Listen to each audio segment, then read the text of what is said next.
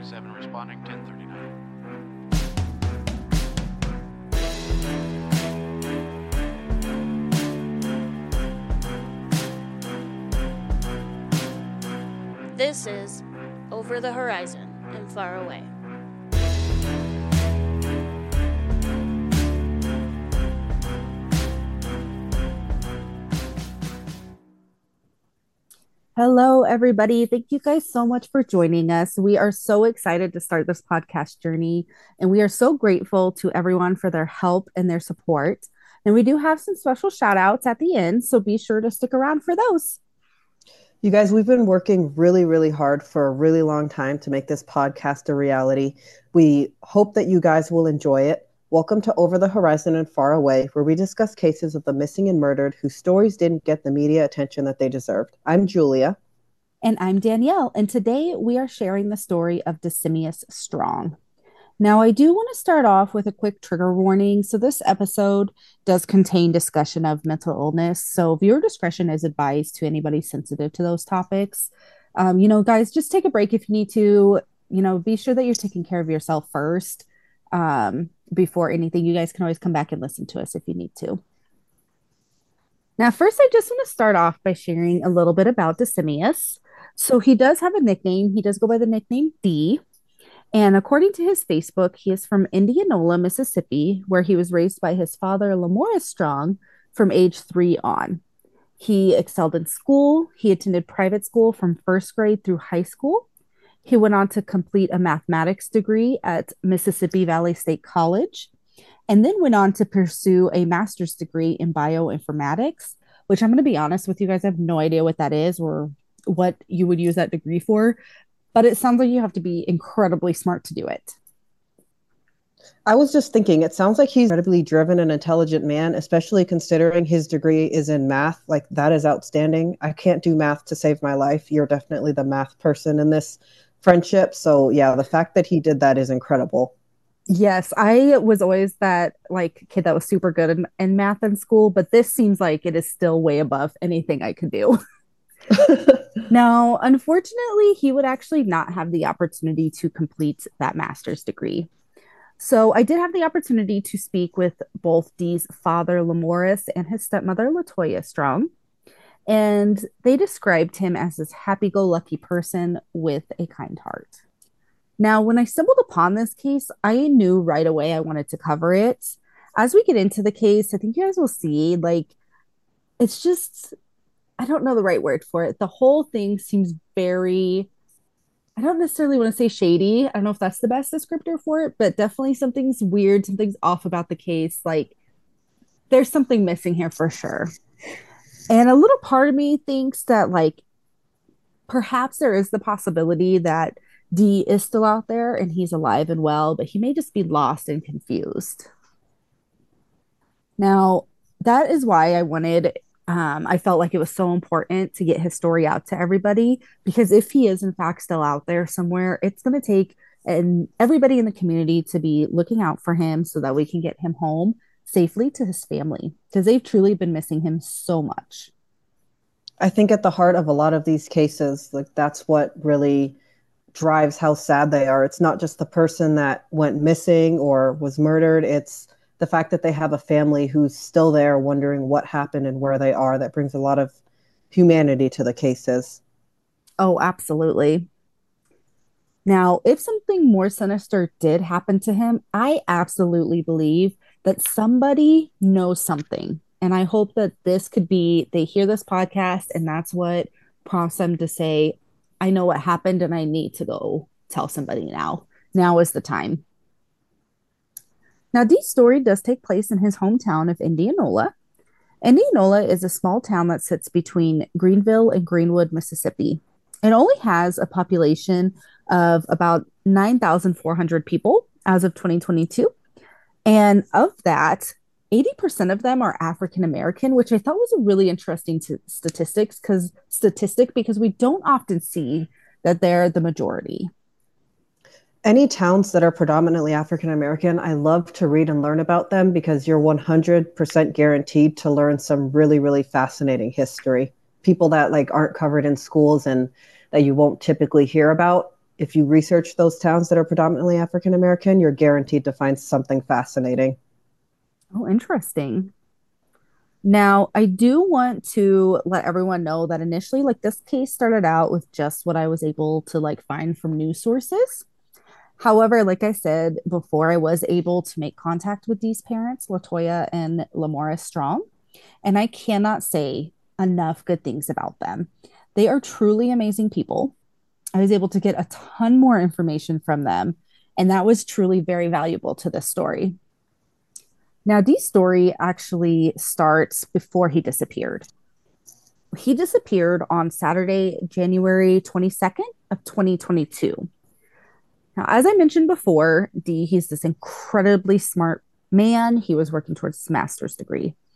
However, as it was noted on the GoFundMe page, and I was able to kind of follow up and get some additional information from his parents, Dee did struggle with some mental health issues. And this is what led to Dee actually withdrawing from school so that he could just focus on getting the help that he needed with the support of his family.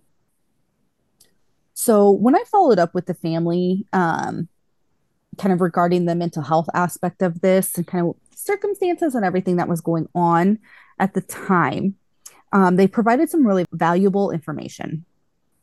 So I was told that D is a recreational marijuana user despite his parents' disapproval.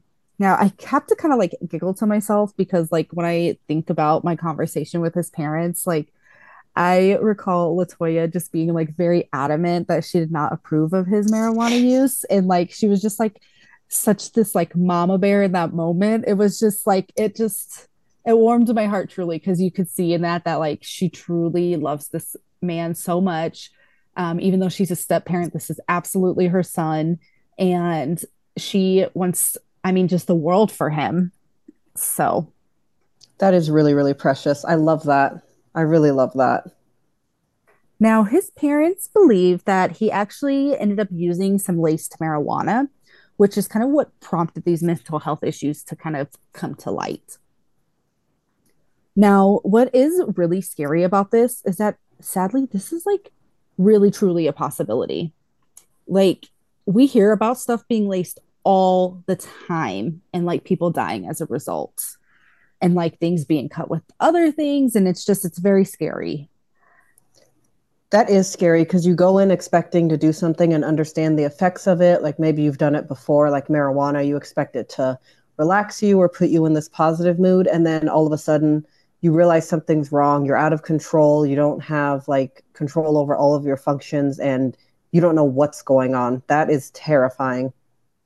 Yeah, I think we, I feel like I've heard a lot now that fentanyl has really become like this more prevalent um, drug kind of in, you know, in our world right now. And I feel like we're hearing a ton of stories of people that are believing they're using one thing and it ends up being laced with fentanyl and they OD and die.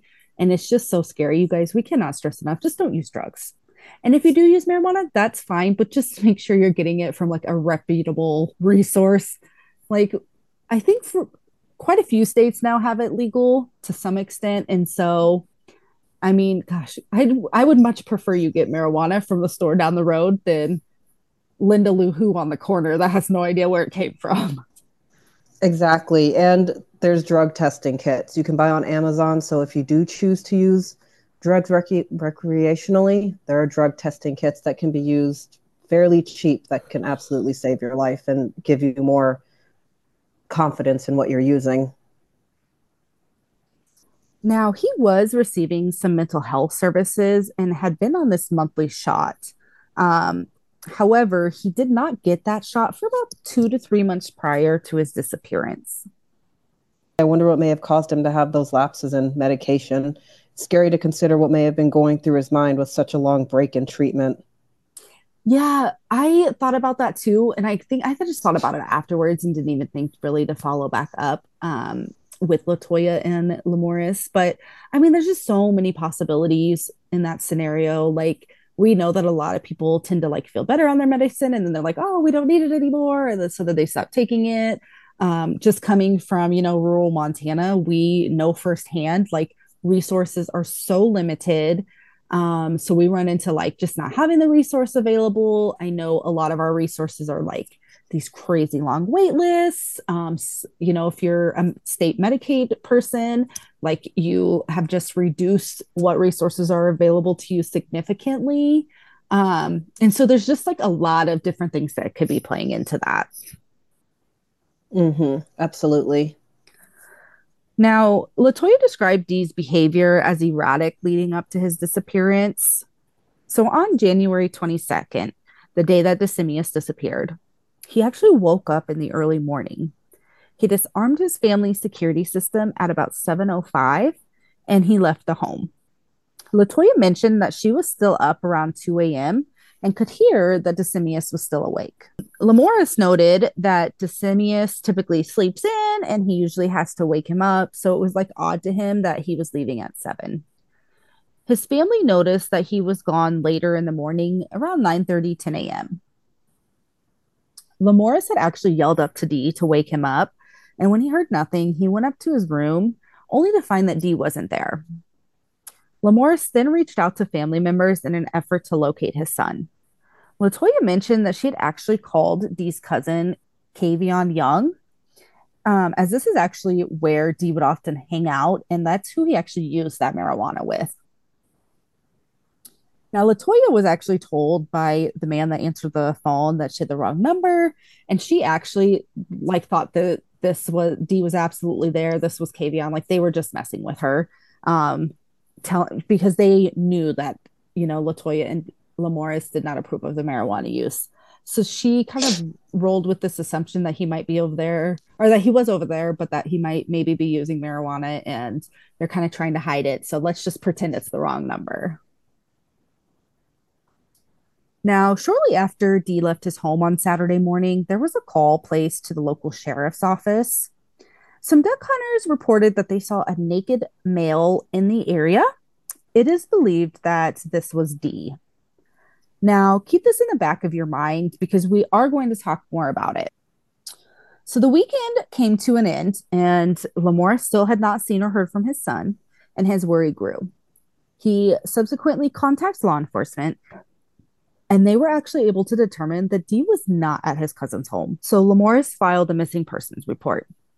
Were we able to find any more information from the cousin on this? I was not, unfortunately. Now, a silver alert was issued for Dee.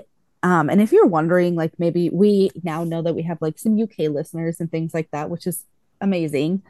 Um, but um, if you don't know what a silver alert is, it is actually activated when an elderly or a developmentally or cognitively impaired person has gone missing and is determined to be at risk. So, given that Dee was in the midst of a struggle with his mental health, this definitely seems like a very appropriate step for law enforcement to take. I'm really glad that they did take this step because it seems like something that should be used more often in missing persons cases that could end up saving someone's life. Oh yeah, absolutely. We I think we see that a lot in cases too where if we could have just got the word out a little bit quicker, you know, we later learn we could have saved somebody or we could have found them or whatever you know those those first 48 are truly so important. Like they made a whole show about it. So the sooner that people are reporting and getting word out about a missing loved one like just the better it is yeah we've definitely had cases where like uh someone that knows the victim will see them and not even know that they were actually missing and by then by the time they figure out that person is missing it's too late they're gone yeah absolutely now, this silver alert initiated a search of the area for, D- for Dee, but by January 29th, it was called off. He wasn't located, and law enforcement and the family were left with no information that could lead to finding him. Now, I did actually contact the Sunflower County Sheriff's Office and was able to speak with one of the two detectives assigned to this case. At the time I spoke with him, he was not at the office and did not have the file handy. Um, however, he appeared to maybe have like a decent memory of the case um, and was able to like quickly answer questions that I had.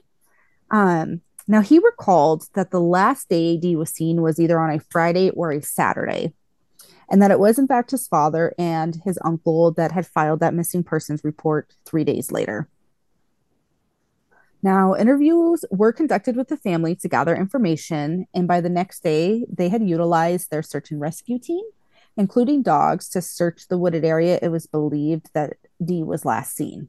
Now, this search continued for weeks, but then was, you know, unfortunately called off. Now, I was able to speak with the detective assigned to this case about the sighting of this naked man that we had previously mentioned. So, the duck hunters did initially call 911 to report that a naked man had shown up on the bank. And per the detective, they were attempting to get him clothing and he just ran off. And they weren't able to locate him after that. However, per his parents, there was actually like a second call that came into the sheriff's department, which we're going to touch more on. But his parents actually mentioned that Dee had asked these duck hunters for a pair of trousers that he could use. Um, and they were told after asking, he just ran off. Um, now, Lamorris did note that the area he was spotted in was flat, and he had a hard time believing that like these hunters would not have been able to see him running. Now, the other interesting thing about this too is his parents were like trousers. Like he doesn't refer to pants as trousers. Like that's a weird term to use. And so I think that without having follow up about what the exact verbiage was that the duck hunters, you know, heard from this man that they saw that we believe is Dee, I think you could see that either way. If he's truly using the word trousers, like that could speak to our mental health is definitely not okay at this point. Um, however, these men, that could just be what they refer to as pants. So Dee could have absolutely, you know, walked up and said, Hey, do you guys have any pants? Do you guys have any jeans that I could borrow? And that's just how they reported it back to law enforcement. I wonder if the use of the word trousers might actually point to where his mental state was, if he was confused and using strange verbiage like desperate and afraid and cold. I think, yeah, it definitely could point to where his mental state was if that's what he said. Yeah, absolutely. So that is a question that I had, and we're going to circle back around um, to some of these questions that popped up that I had after I talked to the parents. now, a deputy was dispatched to the location, but he was not able to locate the man. Um, it is important to note that at this time, the family did not yet realize that Dee was missing. So nobody knew just how important this sighting would turn out to be. Latoya and Lamorris actually told me that there were two, two calls made into the sheriff's department by the same duck hunters, which I know I previously mentioned, but this is going to prompt more questions for me, you guys. Now, one was made via 911 and was recorded, and they were actually able to provide me with that recording. The second was actually a call made into the non emergency number, and that one was not recorded. Now, before we do go any further, I do want to play that 911 call for everybody. And then I just want to hear Julia's initial thoughts because this will actually be her first time hearing the call. And then I will share my thoughts um, about kind of what I heard, um, what I've been able to, you know, kind of think about since hearing the call initially. And we're several months into this planning process um, and things like that. And so I've literally pondered this call a lot, you guys.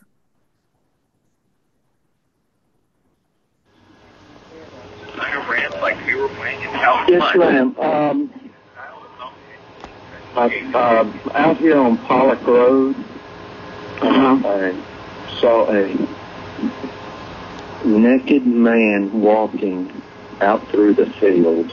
Okay. Uh, yeah. Are y'all missing somebody? What's the name of the road again, sweetie?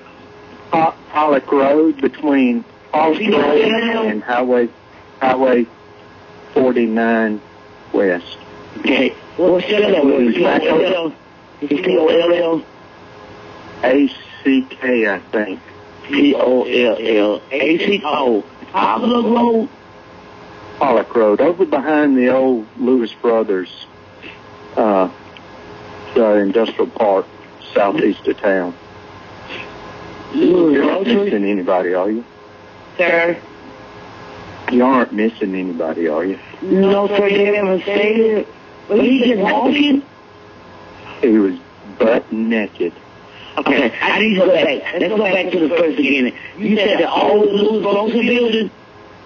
Yeah, over behind there, between there and uh, the ICG railroad track. I see. Uh, excuse me, oh, uh, uh, C and G railroad track. C and G railroad track. Yeah. Okay. Let me Yes, let's, let's go south of the railroad track and east of Highway 49. East of Highway 49. Right.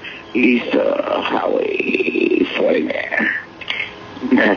It's all popped up. P-O-L-A-T-K.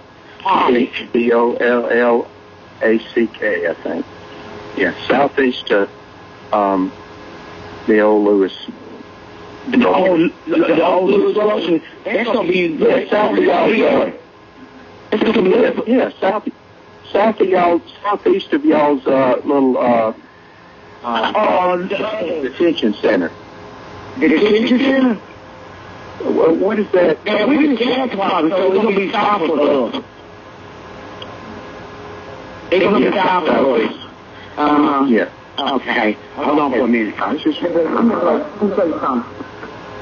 This is this problem I have. But here, come on. Baby, I'm just transport him. I'm just transport him to IPD. It ain't gonna, it gonna hang up. That's what I'm saying. Hold on, sir. Just watch this. Okay, then. Okay. Hold on, sir. Okay, you guys. Now, I know that audio may have been um, a little bit difficult to hear at times. Um, there really is not a lot we could have done about that. That's just kind of, I feel like how 911 audio recordings go sometimes. Um, sometimes they're really great, other times not so much. Um, but that is kind of what we had. So, um, Julia, your first time hearing it, let me know what you, what are your thoughts? I would say my very first thought is I agree with you. It's very hard to hear. And then they have like these thick accents, and that doesn't make it any easier. I mean, I think their accents are awesome, but it definitely didn't make it any easier to like understand what was being said. From what I could hear, um, I guess I'm a little frustrated because it seems like they kept having to repeat the information because like the maybe the 911 operator wasn't understanding or they were kind of like re-asking the same question in different ways and to me in my, my mind i'm thinking this is urgent like we need to move quickly but i guess i just didn't feel like there was as much urgency on the side of the 911 operator. I mean i've never done that job. Maybe i'm just not correctly interpreting like what they need to do and how much information and detail they need to get in that moment but i was almost thinking like come on hurry up get some officers there so maybe they can help him Yeah, so I had a lot of similar thoughts for sure.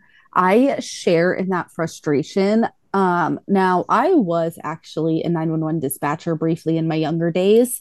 Um, and so I am hoping that um, their 911 operator system runs very similar to the one that I'm familiar with. Um, in that there's always, this is a smaller town, and I did it in a smaller town as well. But so typically there's always at least two people on at a time. We always try to have a third, um, but it's kind of one of those jobs where it's shift work and, you know, overtime because you're always short staffed and all these things. So we kind of always ran on the short staff it thing. So sometimes there's only two, but typically if it's like truly an emergency, like you'll have one person on the line taking the information and like putting it into the log on the computer and all these things. And then you're whoever is there with you, they're actually on the dispatch radio talking to whoever they need to talk to law enforcement, fire department, ambulance, whatever. And they're actually getting people sent out.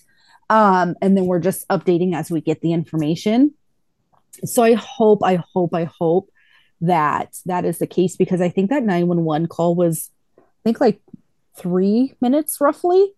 Um, yeah something like that yeah. And so, like, that's a significant amount of time when you think about somebody that's in the middle of, or that's potentially in the middle of a mental health crisis and is kind of running and frantic and whatnot. So, you know, I just, I, yeah, I hope that that's what happens.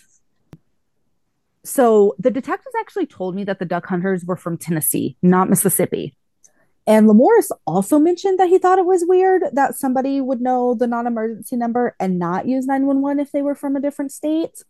And so, like, when I think about like initially I just knew they were from out of state, right? And I didn't even know that I we I was going to have the opportunity to listen to this 911 call. So initially I didn't even have all the information that we do now have from that 911 call. They were listing names, they kept referencing this building that used to be something else. Um, and so that tells me that you're incredibly familiar with the area and you have been for a long time, right? Because otherwise, how would you know that so many years ago it was this building, you know? And so, yeah, I, I, I just feel like I could go either way on like the two different calls made into dispatch. So if the very first call that was made was to 911, which I do not know the order of the, when the calls came into dispatch, but operating under the assumption that perhaps the actual 911 call was the first one, um, and they have some familiar familiarity with the area, which as hunters they very well may.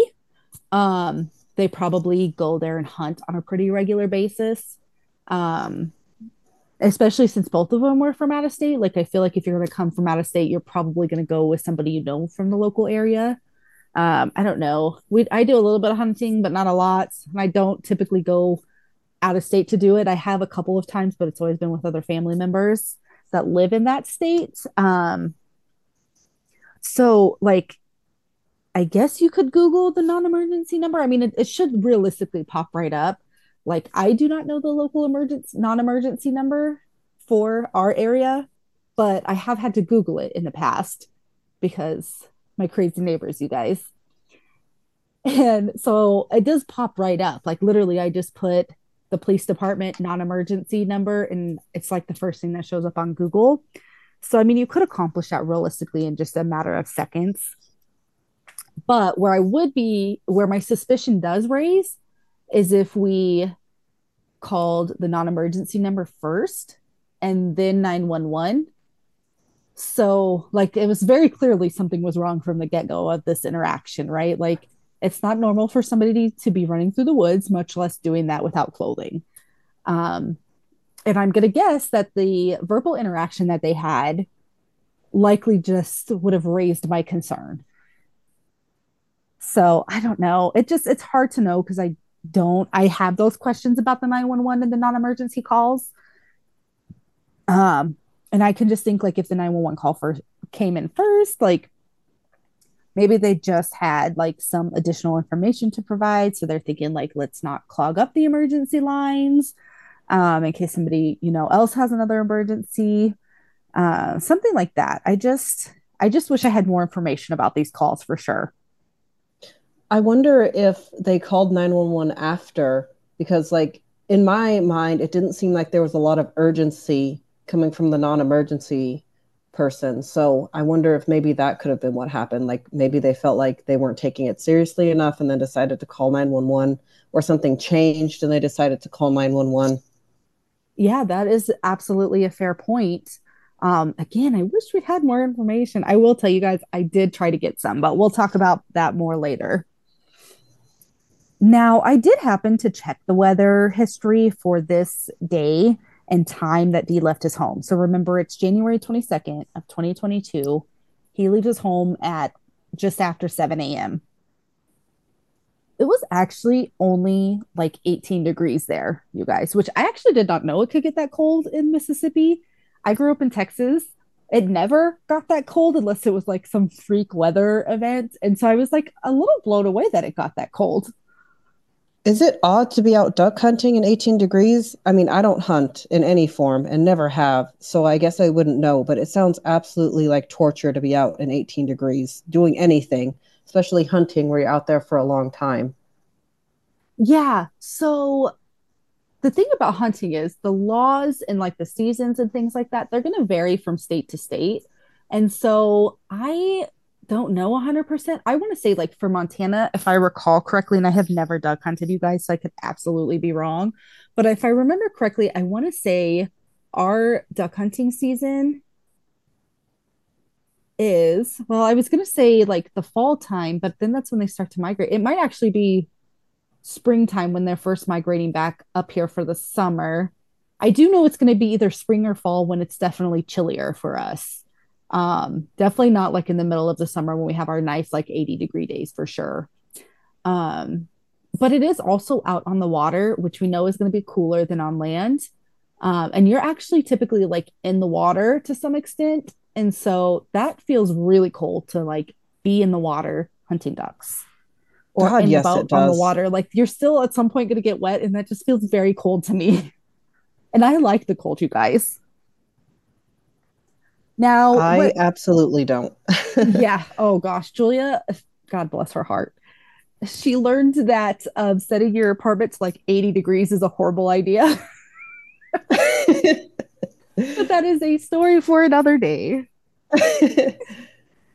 Um, now, I actually wanted to look up the weather because of the report of the sighting of this naked man. So, like, we know that when people are suffering from hyperthermia, they actually start to feel like very warm, very hot. And many times, people who die of hypothermia are typically found without their clothing on. Um, and I don't know the science behind that, you guys. I have no idea why that's a thing.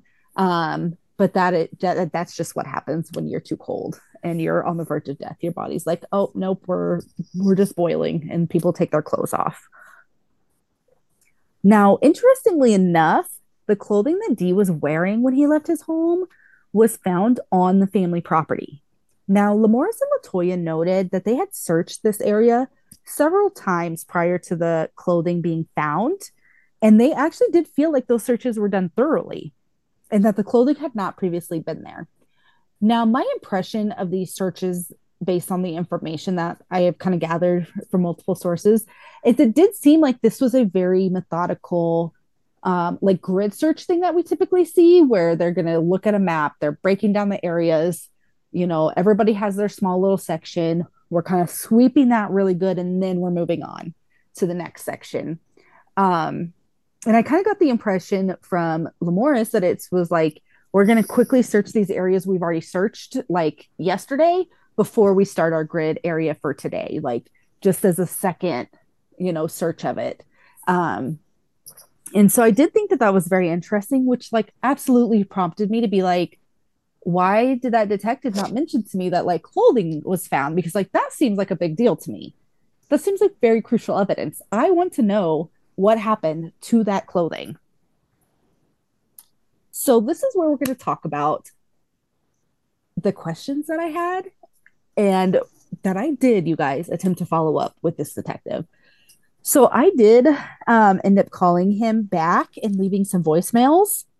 And um, I was just like, you know, this is who I am. We spoke the other day. Like, I just had a couple follow up questions for you. Um, you know, please give me a call back.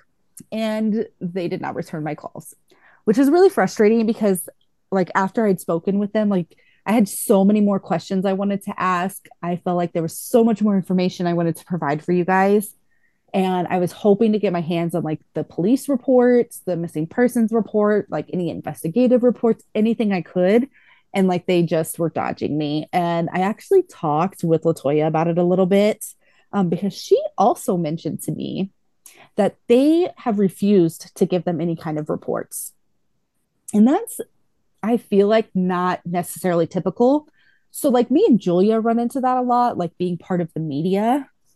And then like what we are able to get, if we are able to get anything, we kind of run into where like a huge majority of it is like redacted um, or just like missing completely or whatever. But typically, like especially a family member can typically get at the very least like a copy of the missing persons report uh, maybe even some like initial investigative reports on like what they did. Um, I have one case that you guys are going to hear in a couple weeks where that police department sent me literally everything. Um, and it was like so much information to go through.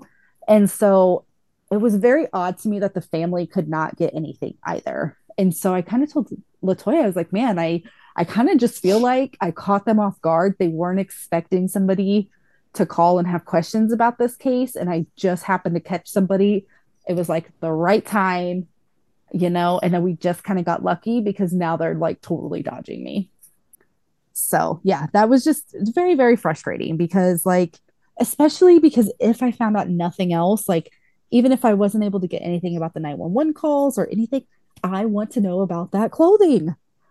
How did this get, missed prior in these searches? If, you know, it was truly there the whole time, have they submitted that clothing for any kind of forensic testing? Um, you know, if they have, what has come of that forensic testing? Like, has it given us anything? Like, I just, gosh, I feel like that clothing holds so much information, and I, I just hope that they have done something with it. Now, I did actually read in a WJTV news article um, that Dee was spotted at 2 a.m. on January 2nd. Um, and he was walking in the area of Bayou Drive in an unknown direction. Now, this information is being cited as being from the Mississippi Bureau of Investigation. Um, when I actually inquired with Latoya and Lamorris about this, I did learn that like this is actually the road that they reside on. And so like initially this like seemed very confusing to me. Um, but they do feel like it was a false report. And like after I got more information about it, I definitely am leaning that way as well. Um, I definitely think it was an inaccurate sighting. Um, I wonder, like, who spotted him, or that's interesting. Like, yeah, I wonder who that could have been that said that they spotted him and felt like it was a big enough thing to report.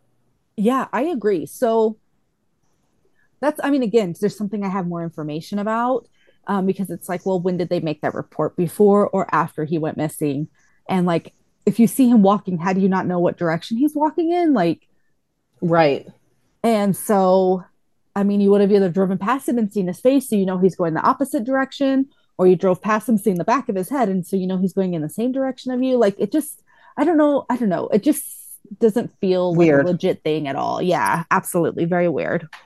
So Lamorris actually recalled that on this evening prior to the morning that he disappeared, it was about 12:30, so around midnight, that he told Dee that he needs to go um, take a shower and get ready for bed. So this is likely what he was um, doing when Latoya still heard him moving around at 2 a.m. Now, because I am who I am, I did decide to look up Bayou Drive on Google Maps because, like, the other piece to this too is like, what did like the lighting situation look like? Like, you have your headlights, which we have lots of very dark roads in Montana and stuff that's not well lit. And so like sometimes if you have headlights, like all you can see is like what's right in front of you and nothing else. And so I was curious to kind of understand that a little bit better. So what I discovered is that this is primarily a residential street that runs alongside a bayou, so hence the name. And then on one end of Bayou Street, it intersects with Front Street, and this side actually kind of appears to be more of a commercialized area with very little housing. It kind of gave off more of like this busy downtown business type vibe. Then, as you head towards the other side of Bay- Bayou Drive, it actually becomes like all residential housing. Now, for some reason, Google Maps also shows like the name of the road as Main Street in like certain areas, but I followed the same road, so I'm not really sure why it's like that on Google Maps. Um, maybe a listener from the area can shed some light on this. I don't know, but that would be great. Yeah, you guys let us know on the socials. But as I get past this residential area, like I ended up like in this long stretch of farmlands. And then a few more houses kind of just like pop up here and there. Um, and then we come to Fence Road, and that's ultimately where like Bayou Drive ends. So I did, in fact, just like start on one side and work my way down to the other and like noted streetlights. and so um, I saw um, like several in the commercial area, like we would expect, right? Like it's businesses, they want to be well lit, they don't want people like breaking in and stuff. So, like, that absolutely makes sense. And then as we move into the residential area, those become fewer and fewer. And then eventually there's just none like where we kind of cross into that farmland area, there is not a single street light. So I think depending on where exactly Dee may have been, I think that somebody would have a very difficult time, likely even seeing somebody walk on the side of the road, much less be able to identify him. Latoya did also confirm for me that there were no streetlights in their area and that they are primarily surrounded by farmland. That makes me wonder like what sorts of wildlife may have been in the area. Yeah, absolutely. I don't know a lot about like what kind of, you know, crazy wild animals that Mississippi has. Um, because like I know here in Montana we have like bears, we have the wolves, like we do have some I mean, shoot, even our like elk will stomp the crap out of you. Um, and hmm. so, yeah, I think that's definitely interesting because then also, like I mentioned that this road lo- runs along a bayou, and so I did like have the thought, like, is it possible that Dee somehow ended up in the bayou, like whether by like some crazy freak accident or like, God forbid, something more sinister. But the more I thought about it, I just think I don't know that's really a possibility because I do think that his body would have been discovered if that was the case. Yeah, or at least like if there was animals, pieces of him, some sort of trace of him. It's also scary to me to think that he's out there in those frigid temperatures, wandering around in all that open space with inadequate clothing and then his deteriorating mental state. It's like just terrifying to think of what was going on in his mind and how his body may have been feeling. Absolutely. Now, that detective that I did speak with um, initially, um, they did note that there had been a couple other sightings of Dee, and they did investigate those, but nothing ultimately ended up coming of them. Um, that detective did say that in their little small town, like they only have a few missing persons reports a year, and that's typically just like runaway youth that end up returning he did say like in his over 20 years with this sheriff's department like this is the first case that he has ever had that has been like this that's just like unsolved not even really like an idea of what could have happened so while it is unclear exactly what happened to to Decemius, we do know that he was last seen leaving his home on January 22nd of 2022. So when you guys are hearing this episode on January 1st, just know we are coming up on the two year anniversary of his disappearance. It is possible that he was seen later in the morning. He may be suffering from mental health issues that may impair his ability to understand what is going on around him. He was just 27 years old at the time he disappeared, and he would be 29 now. He is an African American male, standing six foot two and 180 pounds with black hair and brown eyes. If you have any information about Decemius Strong, we encourage you to reach out to the Mississippi Bureau of Investigation at 601 987 1573 or the Sunflower County Sheriff's Office, and you guys can certainly visit that one at 662 887 2121. Now, the detective did tell me that, like, if they receive any information regarding his disappearance, they will follow up on that. Now, the family does still have that GoFundMe page set up. Um, it is called Please Help Bring Decemius Home. We will link that on our social media pages if you guys are interested in checking that out. Dee's family continues to work tirelessly to bring attention and action to his case. One thing that I keep coming back to when I think about my conversations with Latoya and Lamorris is their tone of voice. Like I could hear the hurt and the worry and the frustration in their voices. They so badly want Dee home and they want to do whatever they can to make that happen. Now, while mental health is often not talked about, it is a very real thing that many people experience. Nearly 20% of adults are experiencing a mental illness which is nearly 50 million Americans. It is not something anyone should ever feel ashamed of. If you are struggling with your mental health and need support, we encourage you to call the SAMHSA hotline at 1 800 662 HELP. So that's going to be 1 800 662 4357. Or you can visit their website at samhsa.gov. Thank you guys so much for listening. We hope you enjoyed this episode. We have posted Dee's information and his photo to all of our social medias. We encourage you guys to like, share, more than anything, share that. We need to share that as much as we can. get that out to as many people as we can. But definitely like, share, comment, all the things. Um, let's really get that information out to everybody.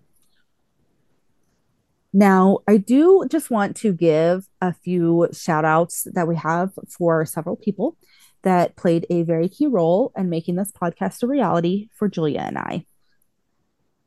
First, we cannot say thank you enough to Latoya and Lamorris Strong for their willingness to participate in the podcast, to work with us on getting the story out to everybody. Nearly as soon as I reached out to them, they responded and they have just been truly amazing. They have shared information, answered my never ending questions. They are truly working so hard to find Decemius. Next, we need to give a special thanks to my wonderful mother and her friend. So, my mom is Kayla, and her friend is Carrie. Um, my mom has continued to push and keep us motivated to get this podcast going. Carrie came in with her marketing knowledge and has made incredible graphics for us, shared all kinds of marketing tips and tricks to keep us on track and sharing the podcast. Um, she has just been so amazing. She has done a ton of background stuff for us, um, and we truly appreciate her so much. Um, we have shared her um, business and everything on our socials as well. So we definitely encourage you guys to go and check that out because she is truly amazing. Now, we want to thank everybody for their ongoing support and, you know, all the interactions. Our wonderful friend Michelle was our very first Patreon subscriber um, because she just believes in us so much. She has done some work with us on the podcast as well. Um, so we definitely encourage you guys to check out those episodes. Um, those were some preseason bonuses that we did for you guys. Um, and we really, truly, we appreciate you guys so much. You guys are checking our socials. You guys are listening every week, and you, we really, truly could not do this without you guys. So we hope that you guys continue to support us, and we can't wait to share another story next week. Yes, you guys, we are so excited to bring you so many different stories. We have tons of information and stories and cases for you guys to share. So thank you for listening, and we really hope you continue to do that. Thank you guys so much for listening. You can find the source material in the show notes. To show your support, please leave us a review on the platform you are listening on. This is the best way to support us, and this is what pushes our podcast out to new listeners. You can subscribe on Patreon. We are on Patreon as Over the Horizon and Far Away. We're also on Facebook, Twitter, Instagram, and TikTok at Over the Horizon and Far Away. If you would like to submit a case for us to cover, you can email us at Over the Horizon and Far Away at gmail.com, or you can find our case submission form on any of our socials. We will see you guys next week. Bye.